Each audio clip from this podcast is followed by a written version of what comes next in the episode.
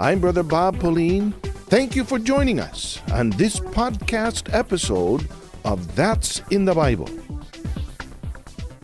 Our question for today comes from Ivan Escobar from Los Angeles, California. Let's hear what his question's all about. Just because I study science doesn't make me a bad person? Ivan, the word science simply means knowledge.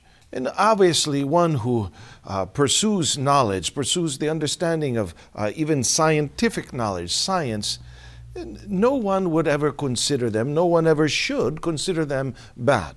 And certainly the Bible, the Holy Scriptures, and therefore God does not also consider anyone who studies science and scientific issues bad. In fact, if we turn to the Holy Scriptures in the book of Daniel, chapter uh, uh, Daniel chapter 1, uh, verse 4. The, the, word science is even mentioned here by the prophet Daniel in a, in a very positive light, thus giving evidence that knowledge, science per se, it's in its of itself is not a bad thing.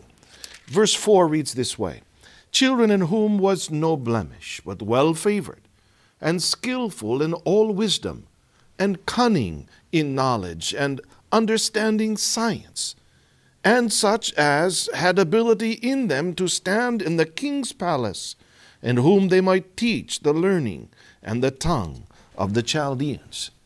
The Bible makes mention of science, the Bible makes mention of knowledge, and does not put knowledge nor the pursuit of knowledge or science in, in a bad light. There's no uh, evil or malice per se in, in science. Uh, in, in fact, if Apostle Paul spoke of it in these terms in 1 Timothy chapter 6, uh, in uh, verse uh, 20. When is it, however, that science could be a pursuit of something that's not good or not beneficial for a, for a person?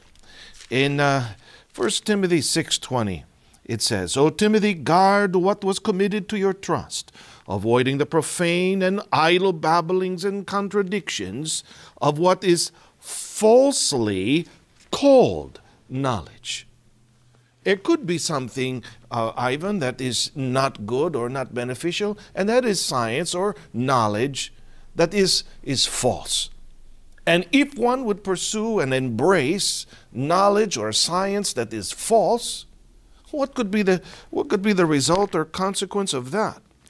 It was the same apostle who wrote to the Colossians in chapter 2, verse 8, the following Beware lest anyone cheat you through philosophy and empty deceit, according to the tradition of men, according to the basic principles of the world, and not according to Christ.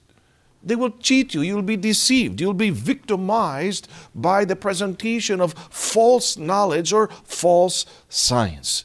What therefore is something that is necessary, information that is needed?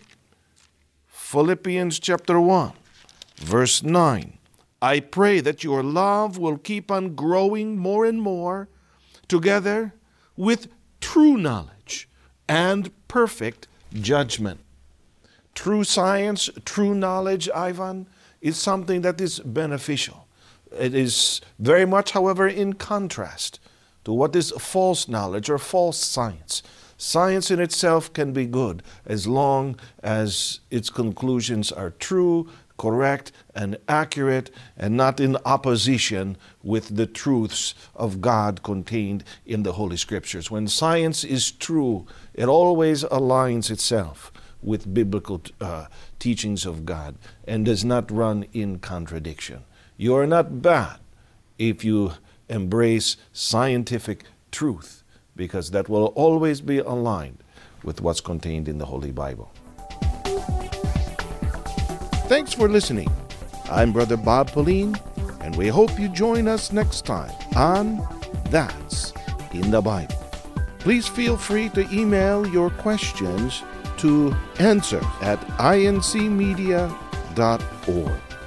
for more programming of the Iglesia Ni Cristo Church of Christ. And to find a local congregation near you, please visit incmedia.org.